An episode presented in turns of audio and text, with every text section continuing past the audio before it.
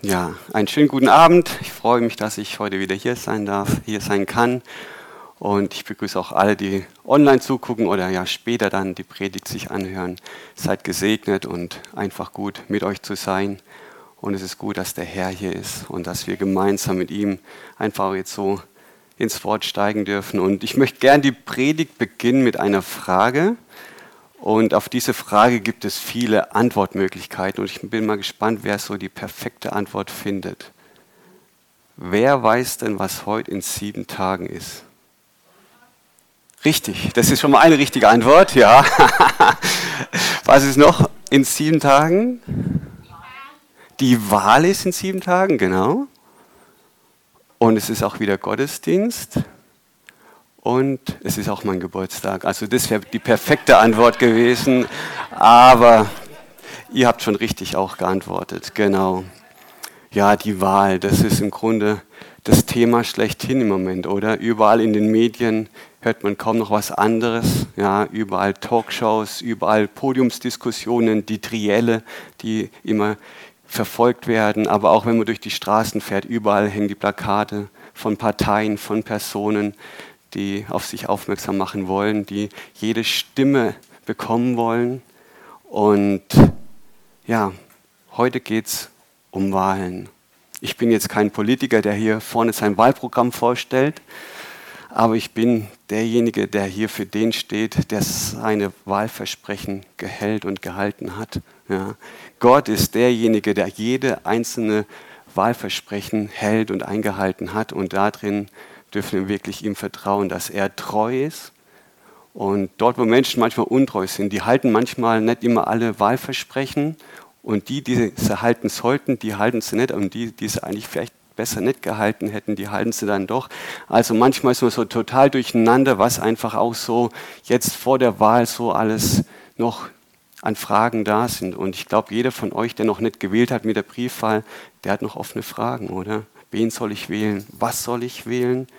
Ist es überhaupt noch gut zu wählen, wenn man sich so die einzelnen Wahlprogramme anschaut? Ich weiß nicht, vielleicht hat einer von euch den Wahlomat mal betätigt und hat da mal versucht, eine Antwort rauszubekommen, wenn er oben da mal die Fragen beantwortet hat. Also es gibt viele offene Fragen zur Wahl. Und hat Gott die Antwort, wen wir wählen sollen? was wir wählen sollen für eine Partei. Ich hoffe, am Ende der Predigt habt ihr eine Antwort bekommen. Ich werde euch nicht verraten, was ich gewählt habe. Ich habe schon per Briefwahl gewählt, weil an meinem Geburtstag gehe ich nicht in die Wahlurne. genau. Also Wahlen. Alle sechs Jahre werden in Hessen die Bürgermeister gewählt, alle vier Jahre die Bundestagswahl normalerweise, alle zwei Jahre bei mir in der Schule der Elternbeirat und jedes Jahr freuen sich die Schüler, wenn sie wieder einen neuen Klassensprecher wählen dürfen. Genau, ich als Lehrer habe da immer natürlich so mit zu tun. Und einmal im Leben darf man, sollte man seinen Ehepartner wählen, oder? Hoffentlich nur einmal. Und manchmal hat man aber das Gefühl, dass die Wahlen manchmal so urplötzlich auftauchen. Ja? Man ist gar nicht vorbereitet und kurz vor knapp muss man sich dann entscheiden, was wählt man jetzt. Ja? Die Auswahl ist oft mal groß, viele Parteien, viele Politiker und wenn es um die Wahl des Partners, des Lebenspartners geht, ist die Auswahl auch groß. Und ich glaube, ich habe die beste Wahl getroffen. Ja, bin glücklich verheiratet und da bin ich sehr dankbar einfach, dass, dass Gott uns zusammengeführt hat. Genau. Und dann gibt es ja auch noch so diese täglichen Wahlen, die man zu treffen hat oder diese täglichen Entscheidungen. Wir leben in einem Land, in dem wir in so einem großen Luxus leben. Wir haben so eine große Auswahl, wenn wir nur allein ans Einkaufen denken. Ja, ich weiß nicht, ob ihr das so mitverfolgt habt. In den letzten Jahrzehnten hat sich, glaube ich, die Zeit zum Einkaufen vervielfacht. Ich weiß nicht, wer unter euch noch so die Tante Emma kennt, den Tante Emma Laden. Ja, ich auch, so als Jugendlicher oder nee, als kleines Kind eigentlich, Kindergarten, Grundschulalter, da haben wir immer so ein bisschen Taschengeld bekommen. 50 Pfennige. Das war damals noch total viel Geld. Und wir haben dann immer so ein bisschen gespart und wir sind dann immer zur Tante Emma, zum Tante Emma Laden gegangen und ich habe gesagt, ich hätte gern diese besondere Chipspackung. Das war so eine rote kleine Chipspackung und es war immer ein Genuss dann, diese Chips zu essen. Und vielleicht sind auch andere mit dem Einkaufskorb zur Tante Emma gegangen und haben bestellt, ich hätte gern eine Butter, ein Brot, eine Milch. Und dann hat man ohne Probleme diese Produkte in den Korb gelegt bekommen und hat man sich noch ein bisschen mit der Tante Emma unterhalten über die Nachrichten von gestern. Und dann muss man sich keine Zeitung mehr kaufen. Und heute brauche ich bestimmt fünf Minuten, bis ich meine streichzarte Alpenmilchbutter bekomme. Ich stehe vom Laden vor der großen Theke und ich weiß oftmals nicht, wo ist jetzt meine Butter. Und wenn ich dann noch Milch einkaufen gehe, bin ich total überfordert. Da gibt es zum Beispiel die Heumilch, die Biomilch, die Weidenmilch, die Alpenmilch und die Landmilch. Entweder pasteurisiert, homogenisiert, ultrahoch erhitzt oder mikrofiltriert. Und dann hatten wir ja noch die große Auswahl 0,8% Fett, 0,6 oder wie auch immer, 1,5 und das Schönste ist natürlich 3,8 Vollmilch, ja, aber die trinkt man natürlich hoffentlich nicht so oft. Also große Auswahl, ganz zu schweigen vom Brot. Ja. Heute muss man darauf achten, dass man das und das nicht beim Brot mit dabei hat. Und früher hat man damit keine Probleme gehabt. Anscheinend war man früher alle gesund und konnte essen, was man wollte. Und heute hat man die große Auswahl und dann überlegt man sich, muss ich darauf jetzt verzichten oder kann ich das essen? Also, wir haben die Qual der Wahl. Die Qual der Wahl und im alltäglichen Leben vergessen wir dann manchmal vor lauter Wahl meinen zweiten Punkt. Und zwar sind wir ausgewählt. Wir sind ausgewählt. Wir sind Auserwählte. Wir müssen nicht immer nur wählen, sondern wir wurden gewählt. Und das lesen wir in Epheser 1, 3 bis 4. Gepriesen sei der Gott und Vater unseres Herrn Jesus Christus. Er hat uns gesegnet mit jeder geistlichen Segnung in der Himmelswelt in Christus, wie er uns in ihm auserwählt hat vor Grundlegung der Welt, dass wir heilig und tadellos vor ihm sind in Liebe. Und es ist so gewaltig, was in diesen zwei Versen drinsteckt. Vor Grundlegung der Welt wurden wir auserwählt. Wir wurden berufen und in ihm auserwählt. Wer ist dieser in ihm? Jesus, von dem der Vater im Himmel sagt, siehe mein Knecht, den ich erwählt habe, mein Geliebter, an dem meine Seele wohlgefallen hat. Ich habe meinen Geist auf ihn gelegt und er wird den Nationen Recht verkünden. Jeder von uns ist berufen. Wir sind berufen in die Gemeinschaft mit Gott dem Vater. Und alle Menschen haben diesen Ruf, mit Gott zusammenzuleben, als seine Kinder. Aber nicht jeder nimmt diesen Ruf wahr. Und nämlich nur diejenigen, die ihr Leben Jesus anvertraut haben, die Jesus in ihr Herz eingeladen haben und gesagt haben, Jesus, du bist der Herr in meinem Leben und dir will ich nachfolgen, die sind auch auserwählt. Weil Gott hat für jeden von uns einen einmaligen, wunderbaren Plan. Und ich glaube, dass das uns so total einmalig und kostbar und wertvoll macht. Ich habe in meiner Rallye-Gruppe jetzt so zum Anfang des Schuljahres so auf die erste Seite vom Rallyeheft schreiben lassen, ich bin einmalig. Jesus liebt mich und Gott ist immer gut. Und darüber sind wir ins Gespräch gekommen. Und es ist so kostbar, was die Kinder da drin so wahrnehmen. Ich bin einmalig. Und wenn sie diesen Jesus kennenlernen, dann erleben sie diese, dieses Geschenk, dass sie total geliebt und angenommen sind. Und dann bekommen sie diesen Wert und diese Liebe vermittelt, die sie oftmals gar nicht mehr so hören. Und deshalb ist es so wertvoll für uns, dass wir von ihm auserwählt worden sind. Und jeder von uns, der Jesus in seinem Herzen hat, der ist auserwählt zu etwas Besonderem. Und da möchte ich mit euch noch später drauf eingehen. Viele sind berufen, aber nur wenige auserwählt. Auserwählte. Und vor kurzem ist ein ganz bekannter Pastor aus Südkorea gestorben, der Chongi Cho, und er hat eine Gemeinde gehabt mit 750.000 Mitgliedern. Und er hat Folgendes mal gesagt, Gott hat nie perfekte Menschen ausgewählt, um seinen perfekten Willen zu erfüllen. Das zeigt sich in seiner Wahl von Jakob und David. Das zeigt sich auch darin, dass er mich erwählt hat. Vielleicht denkst du, ich bin nichts Besonderes, ich bin nicht wichtig, aber Gott hat dich auserwählt. Gott hat einen Plan mit deinem Leben und wir dürfen lernen, mit ihm da mitzudenken, weil er hat nur gute Gedanken über uns. In 1. Korinther 1, 27, dort heißt es auch, sondern das Törichte der Welt hat Gott auserwählt, damit er die Weisen zu Schanden macht. Und das Schwache der Welt hat Gott auserwählt, damit er das Starke zu Schanden macht. Also, auch wenn du dich vielleicht als Nobody fühlst, Gott macht dich zu einem Somebody, okay? Und das ist das Kostbare, Wertvolle, dass er mit dir die Welt in dem Bereich, wo er dich hingestellt hat, verändern möchte. Und jetzt ist die Frage, wozu sind wir berufen und auserwählt? Und das lesen wir in 1. Petrus 2, Vers 9. Ihr aber seid ein auserwähltes Geschlecht, ein königliches Priestertum, eine heilige Nation, ein Volk zum Besitztum, damit ihr die Tugenden dessen verkündigt, der euch aus der Finsternis zu seinem wunderbaren Licht berufen hat. Dafür sind wir auserwählt, dass die Menschen an uns sehen, wie gut Gott ist. Als du dein Leben ohne Jesus gelebt hast, ja, da hast du im Grunde so gelebt, wie die Welt gelebt hat. Du warst auch einer von den Fischen, die in dem Strom mitgeschwommen sind. Und als du dann Jesu Liebe begegnet bist und ihn als Retter und Erlöser angenommen hast, da wurdest du herausgerissen aus dem Reich der Finsternis und versetzt in das Königreich des Sohnes seiner Liebe. Wir leben im Licht und deshalb haben wir dieses Vorrecht, mit ihm in Ewigkeit zusammenzuleben. Und weil diese Liebe uns berührt hat, wollen wir diese Liebe auch den anderen Menschen weitergeben und ihnen von diesem wunderbaren Jesus und von diesem Vater, von dem alle Vaterschaft ausgeht, weitergeben. Dazu sind wir berufen und auserwählt.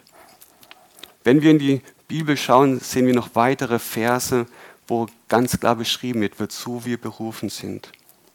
Und zwar in 1. Korinther 1, Vers 9, in diese Gemeinschaft mit Jesus. Dazu sind wir berufen, auch zur Freiheit sind wir berufen und zur Heiligung und zur Hoffnung und zum ewigen Leben. Und ein Vers, der mir da drin ganz wichtig geworden ist, der steht in Johannes 15, Vers 16.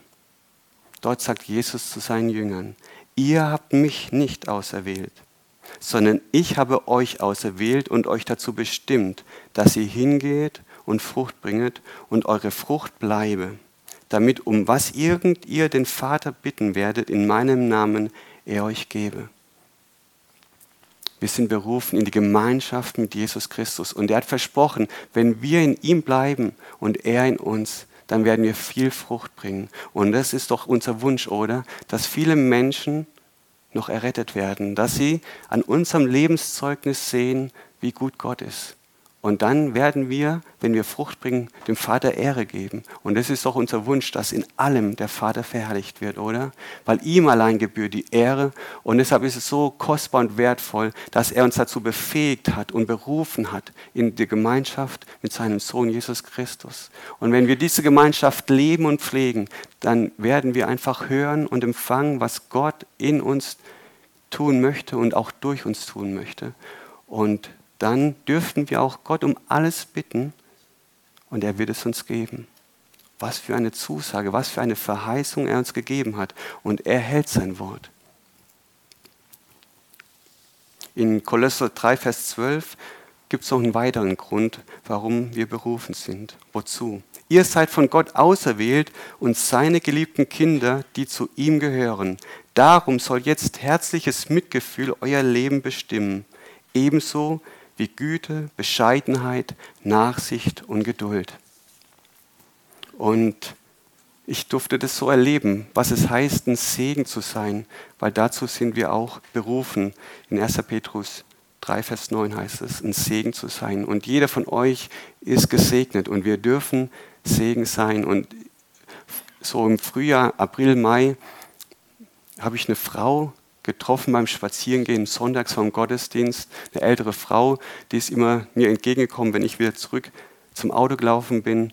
Und wir haben uns immer nur am Anfang gegrüßt. Und mehr war eigentlich da nicht. Und eigentlich war es wirklich so, man konnte die Uhr stellen, dass wir uns fast immer zum gleichen Zeitpunkt getroffen haben. Und eines Sonntags habe ich sie nicht mehr getroffen.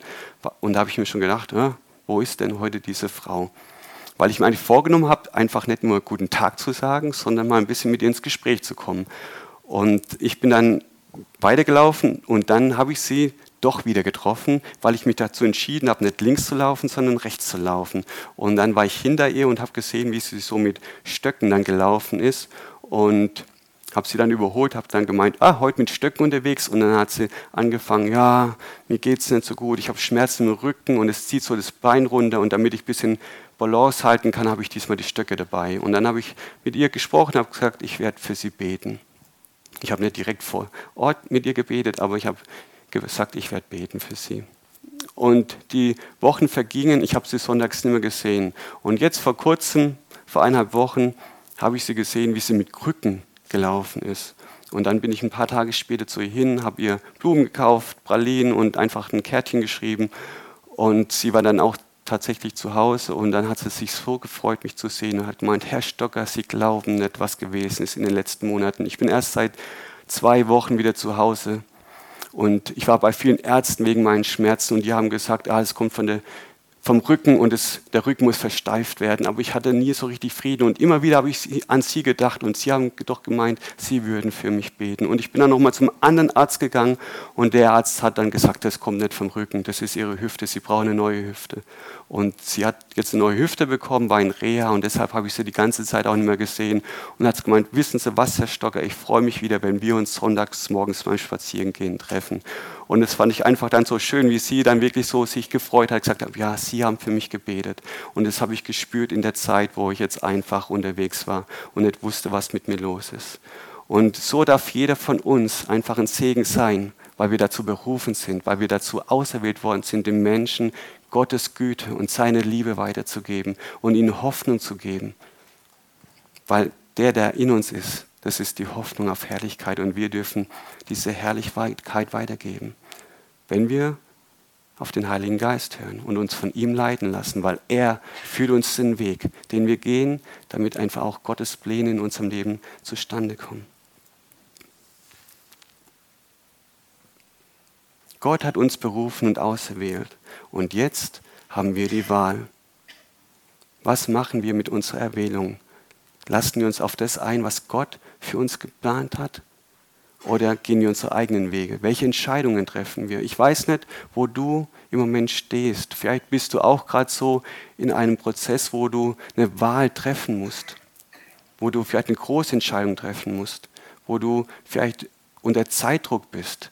Und da kann ich auch aus meinem Leben erzählen, bevor wir in dem Haus, wo wir jetzt wohnen, gewohnt haben, haben wir in einem anderen Haus gewohnt und wir waren wirklich unter Zeitdruck, weil wir wegen Eigenbedarf aus unserem Haus raus mussten und wir haben gesucht und lange Zeit kein Haus gefunden. Und dann schließlich haben wir ein Haus gesehen und das hat uns gleich zugesagt. Und wir hatten schon den Mietvertrag vor uns, wir hätten nur noch unterschreiben müssen und dann hätten wir Ende des Monats oder zum neuen Monat einziehen können. Aber an dem Tag, wo wir diesen Mietvertrag unterschreiben wollten, meine Frau und ich, hatten wir keinen Frieden, obwohl wir uns so darauf gefreut haben, weil wir gewusst haben, okay, das ist bestimmt jetzt das Haus, was Gott für uns hat, weil es kurz vor knapp war, und, aber wir hatten keinen Frieden.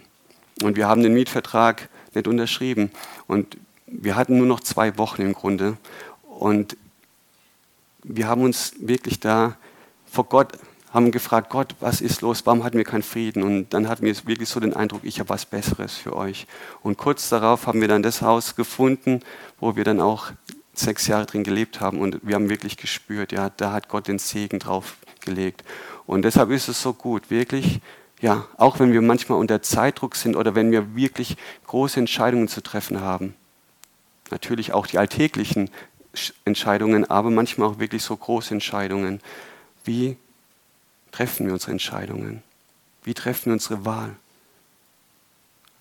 Aus uns heraus, weil wir vielleicht das jetzt unbedingt wollen? Oder aus dem Gehorsam und aus diesem Wissen heraus, dass Gott für uns was Gutes vorbereitet hat? Und da wünsche ich euch einfach auch da so diese Ruhe, diesen Frieden, immer wieder auf Gott zu hören. In den großen, aber auch in den alltäglichen kleinen Entscheidungen. Und wenn wir in die Bibel schauen, da gibt es auch immer wieder Situationen, wo Menschen sich entscheiden mussten.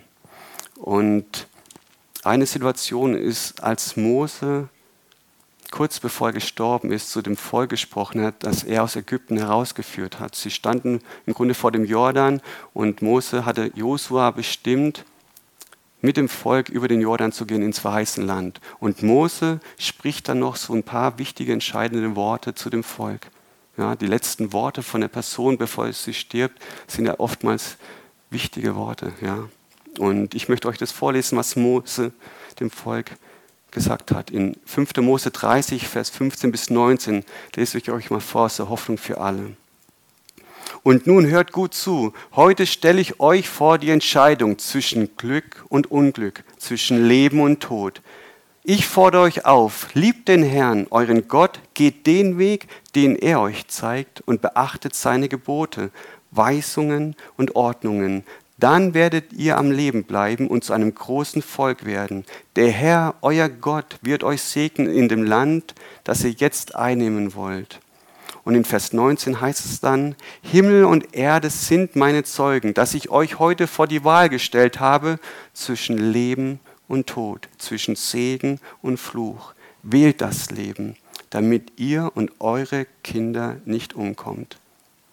Mose ist sehr eindringlich da drin, weil er einfach in dieser Gottesfurcht lebt und weiß, ja, Gott gibt uns immer wieder die Entscheidungen, Leben oder Tod, Segen oder Fluch. Und er, er sehnt sich danach, dass wir wirklich unsere Entscheidungen mit ihm treffen und uns für ihn entscheiden, immer wieder neu. Den Weg, den er uns vorlegt, den er uns zeigt, dass wir darin auch treu sind. Aber manchmal, ja, wollen wir vielleicht nicht immer den Weg gehen, den Gott uns zeigt, weil wir vielleicht manchmal denken, ah, eigentlich weiß ich es besser, eigentlich ist doch das jetzt viel naheliegender als das Langfristige, was Gott da drin jetzt für mich vorbereitet hat. Und oft wollen wir schnell, schnell eine Lösung, schnell, schnell eine Entscheidung und dann müssten wir irgendwann aber doch feststellen, dass es eine Fehlentscheidung war. Und dann ist es gut und wichtig, umzukehren von dem eigenen Weg und Gott da drin neu zu suchen, ihn um Vergebung zu bitten und zu erwarten und zu glauben, dass er uns wieder den Weg weiterführt, den er für uns geplant hat. Weil er hat nur gute Gedanken über uns, Gedanken des Heils und der Zukunft. Und es gibt so ein paar Männer in der Bibel, die haben zum Teil falsche oder nicht ganz richtige Entscheidungen getroffen. Ich denke da zum Beispiel an Lot. Abraham, Abraham und Lot standen auf einem großen Hügel, weil es zwischen den Hirten von Abraham und Lot Streit gab, weil die Schafe die ganzen Weideplätze leer gefressen haben und es gab immer wieder Probleme zwischen den Hirten und Abraham hat dann dem Lot die Entscheidung gegeben, wo möchtest du hingehen? Und Lot sieht so das Land, was vor ihm liegt, und er sieht den Jordan und er sieht die Weideplätze, das frische, leckere Futter für die Tiere und dort, wo einfach Leben war. Und er entscheidet sich für diese Region. Er schaut auf das, was sichtbar ist. Aber er sieht nicht, dass die Menschen, die dort in diesen Städten leben, böse waren und Gott nicht gefürchtet haben. Und er ist dann dorthin gegangen und hat erleben müssen, dass er da schlimm verfolgt worden ist und ganz, ganz schlimme Zeiten erlebt haben und Abraham hat ihn da wieder rausgerettet sozusagen. Lot hat auf das geschaut, was sichtbar ist. Aber Abraham hat Gott vertraut, dass er sein Versorger ist. Egal, wie sich Lot entscheidet. Abraham war der Ältere, aber er hat Lot den Vortrag gelassen. Und wie oft treffen wir vielleicht auch Entscheidungen, wo wir nur auf das Sichtbare schauen und nicht vertrauen, dass Gott in himmlischen Orten schon etwas für uns vorbereitet hat, das vielleicht noch nicht sichtbar ist, aber durch den Glauben sichtbar werden wird. Und dann ist es die Frage, lasse ich mich von dem Sichtbaren leiten oder von dem, was Gott für mich da drin geplant hat? Oder Jona. Jona trifft zuerst auf die Berufung, die er von Gott bekommen hat, eine Entscheidung, die geprägt ist von Menschenfurcht. Jonas sollte in die große Stadt Ninive gehen und dort den Menschen verkünden, dass Gott diese Stadt vernichten wird, wenn sie nicht umkehren und Buße tun. Und Jona flieht in die andere Richtung, weil er Angst hat. Und Viele von euch kennen die Geschichte. Jona landet schließlich im Wal und dort hat er die Wahl, im Wal. Und eigentlich ist sein Leben ja schon vorbei. Und im Grunde sind es auch die letzten Worte seines Lebens. Und er entscheidet sich im Wahl und er ruft zu Gott in seiner größten Not. Ruft er zu Gott und erkennt an, dass er Gott ist und dass er ungehorsam war. Und er entscheidet sich, Gott, wenn du mich hier rausrettest, ich werde nach Ninive gehen und den Auftrag, den du für mich vorgesehen hast, durchführen. Und Gott hört Jona in diesem Walfischbauch. Und er rettet ihn und Jona führt den Auftrag zu Ende. Und Josua, auch kurz vor seinem Tod, entscheidet sich, dass er und seine Familie dem Herrn dient. Und er fordert auch das Volk, das schon jetzt im verheißenen Land ist, auf zu wählen. Was für was entscheidet ihr euch? Dient ihr den Götzen, die eure, den euren Vätern gedient haben in Ägypten und in der Wüste, oder wollt ihr allein dem Gott dienen, der euch hierher gebracht hat? Und er sagt dann, ich aber und mein Haus, wir wollen dem Herrn dienen. Und das Volk stimmt dem dann auch zu und sie sagen auch, ja, wir wollen auch Gott dienen. Und dann hat Josua gesagt, dann ist es wichtig, dass ihr dementsprechend dann auch diese Schritte geht, damit ihr am Leben bleibt und damit ihr in die ganze Fülle hineinkommt, die Gott für euch hat. Ja? Und Gott hat für uns auch Verheißungen. Und wir dürfen auch da drin Schritt im Glauben gehen und die richtige Entscheidung treffen, zu sagen, Gott, auch wenn ich im Moment noch nicht sehe, was du Gutes da drin für mich gedacht hast in meiner Herausforderung, aber ich halte an dir fest und ich glaube deinem Wort und ich stelle mich auf deine Zusage und ich will keine Fehlentscheidung treffen, sondern in den Herausforderungen, in denen ich stehe, halte ich an dir fest, weil du mich liebst und weil du mich erwählt hast, ein Segen zu sein. Und wir dürfen da drin wirklich Gottes Kraft und Versorgung erleben, damit auch das durchkommt, was Gott da drin geplant hat. Und schauen wir uns Jesus an, kurz vor seinem Tod, seine letzten Worte im Garten Gethsemane. Er hatte die Wahl, zu fliehen und Engel zu holen damit sie ihn aus dieser Situation herausholen. Aber wir kennen diese Worte. Nicht mein Wille, sondern dein Wille geschieht. Er hat eine selbstlose Wahl getroffen. Und warum? Weil er uns so sehr liebt. Weil er gewusst hat, das ist, wozu ihn Gott auf die Welt gesandt hat, um den Menschen zu zeigen, wie sehr sie geliebt sind vom Vater und dafür, dass er für unsere Sünden gestorben ist, damit jeder diese Möglichkeit hat, in Gemeinschaft mit Gott zu kommen, weil Jesus allein ist der Weg und die Wahrheit und das Leben. Und jetzt ist die Frage an dich und an mich. Welche Wahl triffst du? Welche Wahl treffe ich tagtäglich? Wir haben die Wahl zwischen Leben und Tod, zwischen Segen und Fluch, zwischen Gott oder den Götzen. Ein Hörer des Wortes zu sein oder ein Täter des Wortes zu sein. Wir haben die tägliche Herausforderungen, unseren Zweifelgedanken Raum zu geben oder wirklich Gott darin zu vertrauen und ihm zu glauben, dass er gut ist in jeder Situation. Wir haben die Entscheidung, aus Menschenfurcht zu handeln oder aus Gottesfurcht treu zu bleiben. Wir haben die Entscheidung, Kompromisse einzugehen oder klare Sache mit Gott zu machen. Wie oft stehen wir in Gefahr, sage ich mal, Kompromisse einzugehen, weil wir vielleicht dann nicht mehr so gut dastehen, wenn wir Menschen nicht zustimmen. Ja? Oder Entscheidungen zu treffen haben, damit wir einfach ja, weiter anerkannt sind im Beruf, in der Familie.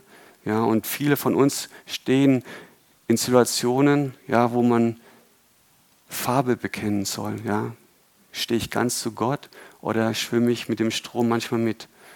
Ich habe früher das Kinderlied immer in der Kinderkirche gesungen, sei ein lebendiger Fisch, schwimme doch gegen den Strom.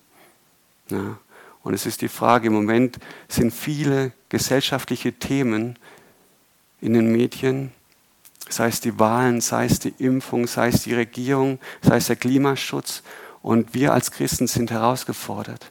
Und wir stehen oftmals auch unter Druck, welche Entscheidungen treffen wir? Schwimmen wir mit dem Strom mit und mit dem, was die Menschen denken, oder stehen wir zu dem und was Gott über die ganzen Situationen denkt und sagt und uns darin führt? Und es ist gut, wirklich aus der Gemeinschaft mit Gott Entscheidungen zu treffen. Deshalb ist die Frage, leben wir für Jesus oder mit Jesus? Ich denke daran an Maria und Martha. Jesus kommt die Schwestern besuchen. Sie sind gut befreundet und er hat seine Jünger mit dabei und sie haben zusammen Abendessen. Maria ist mit dabei und hört Jesus zu und Martha ist ständig beschäftigt. Sie ist in der Küche, kümmert sich um die Gäste, damit sie genug zu essen und zu trinken haben. Und irgendwann stößt es bei der Martha auf. Sie sagt, Jesus, kümmert, du, kümmerst, kümmert dich das denn nicht, dass ich hier die ganze Zeit beschäftigt bin und Maria sitzt hier und hilft mir nicht? Das ist doch ungerecht. Ja? Und das, was Jesus antwortet, das ist, glaube ich, auch eine Antwort, die er zu uns spricht. Jesus aber antwortete und sprach zu ihr, Martha, Martha, du bist besorgt und beunruhigt um viele Dinge. Eins aber ist nötig. Maria aber hat das gute Teil gewählt, das nicht von ihr genommen werden wird. Oftmals sind wir in unserem Alltagstrott, oftmals sind wir nur beschäftigt, vielleicht auch am Dienen, am Helfen, am sich kümmern um andere Menschen, die Hilfe brauchen. Und Jesus sagt zu Martha, du bist besorgt und beunruhigt um viele Dinge. Und es gibt manchmal bestimmt Phasen, wo viel zu entscheiden ist, wo viel zu tun ist, weil Notsituationen sind. Aber das soll nicht unser Leben so prägen, damit wir keine Zeit mehr haben, um Gemeinschaft mit Jesus zu haben. Deshalb ist es die Frage, leben wir mit Jesus und aus der Gemeinschaft mit ihm heraus oder nur für Jesus?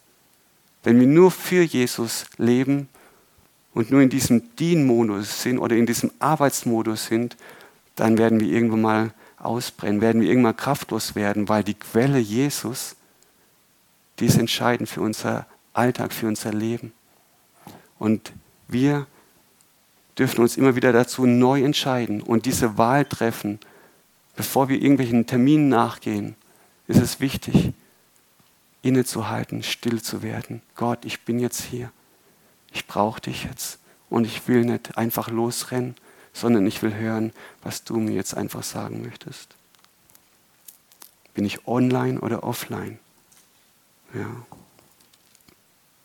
Lasse ich mich vom Geist Gottes leiten oder von meinen Gefühlen, von meinen Umständen, von den Herausforderungen, in denen ich stehe? Es ist so wichtig, dass wir da wirklich ehrlich sind mit uns selber und ehrlich sind vor Gott. Und wir kommen so schnell in dieses Hamsterrädchen hinein, wo es dann ganz schwierig ist, auszusteigen. Aber es ist so gut, wirklich da drin einfach mal einen Cut zu machen und die Wahl wieder neu zu treffen. Ja, Herr, zuerst du. Und du sollst die Priorität in jedem Bereich meines Lebens sein. Nicht nur sonntags im Gottesdienst, sondern in jeder Situation meines Lebens sollst du an Nummer eins stehen. Und mit dir gemeinsam möchte ich die Dinge angehen, ja, die jeden Tag mich betreffen.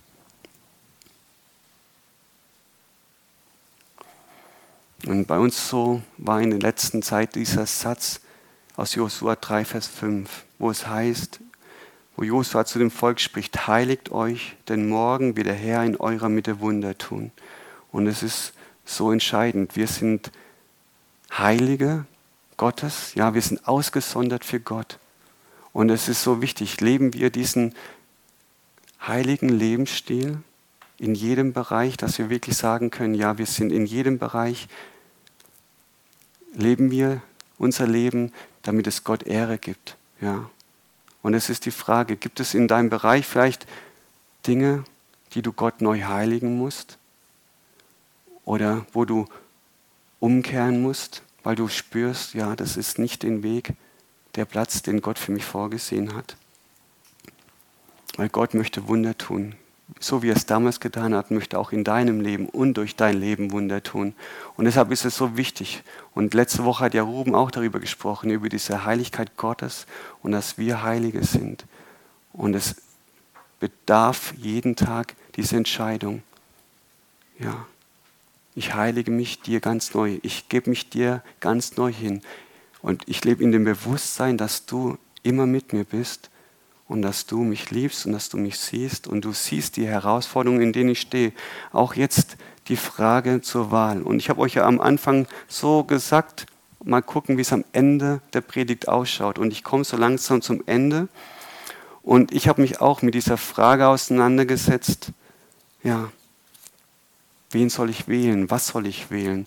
Und Gott hat so mit mir darüber gesprochen und wir sind dabei zwei Bibelverse in den Sinn gekommen. Und zum einen in Johannes 19, Vers 10 und 11a, dort hören wir das Gespräch, lesen wir das Gespräch zwischen Pontius Pilatus und Jesus. Und Pilatus fragt Jesus, redest du nicht mit mir? Weißt du nicht, dass ich Macht habe, dich loszugeben und Macht habe, dich zu kreuzigen? Das war in der Situation, als Jesus eben verhört worden ist. Ja, und in dieser Anklage stand, ja, wofür ihn die Pharisäer und Schriftgelehrten, die Hohepriester vor Pilatus gestellt haben. Und die Antwort von Jesus lautet so, du hättest keinerlei Macht über mich, wenn sie dir nicht von oben gegeben wäre. Ja. Pontius Pilatus, er war ein ganz wichtiger, bedeutender Mann im römischen Reich. Und Jesus sagt zu ihm ganz trocken, du hättest keine Macht über mich, wenn sie nicht von oben dir gegeben worden ist. Und in Römer 13, Vers 1 aus der Hoffnung für alle lese ich noch vor, jeder soll sich den Behörden und Amtsträgern des Staates unterordnen, denn es gibt keine staatliche Macht, die nicht von Gott kommt. Jede ist von Gott eingesetzt. Jede Politikerin und jeder Politiker ist von Gott eingesetzt. Dann ist, stellt sich natürlich für mich die Frage, muss ich dann überhaupt noch wählen? Muss ich überhaupt noch meine Kreuzchen machen? Ja, ich glaube schon, weil jeder von uns hat diese, dieses Recht, dieses Wahlrecht bekommen, wenn wir über 18 sind. Ja, und es ist wichtig, dass wir auch davon Gebrauch machen, weil wir haben eine Verantwortung auch als Christen, einfach unsere Stimme zu geben. Und Gott sieht ja unsere Herzen. Er schaut unsere Herzen, wo wir uns diese Entscheidung nicht leicht machen. Ja, natürlich kann man überlegen, was ist das kleinste Übel. Wenn man in die Wahlprogramme reinschaut, dann ist man mit vielen, was dort in den einzelnen Parteien gesagt wird, findet man gut, aber es gibt auch viele Dinge, die man nicht gut findet. Ja, und von jedem ein bisschen was wäre vielleicht ganz gut, aber leider geht es nicht, dass man hier da Kompromisse eingehen kann oder man tut sich auf jeden Fall schwer. Und ich glaube einfach, dass wir Gott da drin suchen dürfen, dass er uns da drin führt und leitet. Und egal wie die Wahl ausgeht am Sonntag, glaube ich und weiß ich, dass Jesus immer noch der König bleibt. Er ist der König aller Könige und er ist der Herr aller Herren. Und egal wer das Amt des Bundeskanzlers oder der Bundeskanzlerin einnimmt, Gott ist immer noch souverän. Und es kommt auf uns, sag ich mal, auf unsere Herzen darauf an, wie wir dann darauf reagieren, auf das Ergebnis der Wahl. Und ich habe mich dazu entschieden, das zu tun, was in 1 Timotheus 2, Vers 1 und 2 steht. Ich ermahne nun vor allen Dingen, dass Flehen, Gebete, Fürbitten, Danksagungen getan werden für alle Menschen, für Könige und alle, die in Hoheit sind, damit wir ein ruhiges und stilles Leben führen in aller Gottesfurcht und Ehrbarkeit. Ich glaube, das ist die Verantwortung von jedem Christen, dass wir für unsere Politiker beten und dass wir sie segnen und nicht über sie negativ sprechen. Und deshalb ja, ist für mich nicht entscheidend, wie die Wahl ausgeht, sondern die Entscheidung liegt dann bei mir, wie ich mit diesem Wahlergebnis und mit der Zeit, die danach kommt, ja, mein Herz da drin bewahre und vor Gott einfach da auch sein Wort ernst nehme und ihm vertraue, dass er die Herzen lenkt wie Wasserbäche und ihm sind noch alle Dinge möglich. Und wir beten, dass Menschen an Positionen kommen, die einfach auch Gott fürchten. Ja, dass sie da drin wirklich auch eine Stimme bekommen und gehört werden, dass sein Wille auch da drin immer mehr durchkommt. Wir haben die Wahl. Was wählst du? Und ich lade dich jetzt ein, einfach auf Gottes Wort zu reagieren und das Bild, was vorhin die Kerstin euch weitergegeben hat. Gott sieht dich. Gott sieht deine momentane Situation und er sieht, wo du Entscheidungen getroffen hast, wo du eine Wahl getroffen hast und du vielleicht jetzt im Moment sagst, oh, das war die falsche Wahl. Das war verkehrt. Ich habe da einen Weg eingeschlagen, der nicht gesegnet ist, der nicht voller Leben ist, das von Gott kommt. Und ich lade dich ein, wirklich da klare Sache zu machen, wieder neu zu sagen, Herr, ich komme zurück zu deinem Vaterherz. Und du hast es versprochen, du wirst einen neuen Morgen, einen neuen Start für mich geben. Du hast, hältst es bereit für mich und du schaust in mein Herz. Und ich lade dich ein, dort wo der Heilige Geist zu dir gesprochen hat, dass du ihm einfach eine Antwort gibst und dass du wieder ganz neu einfach sagst, Herr, hier bin ich. Und ich möchte in allem dir die Ehre geben. In jeder Entscheidung meines Lebens sollst du verherrlicht werden, sollst du groß werden. Ja, dass die Menschen an mir sehen und durch mich sehen, dass du ein guter Gott bist und dass du für jeden einen wunderbaren Weg vorbereitet hast. Und ich segne euch dabei, dass ihr diese Entscheidung treffen könnt und auch bei der Wahl am Sonntag, dass ihr einfach da drin im Frieden geleitet seid. Gottes Segen mit euch. Amen.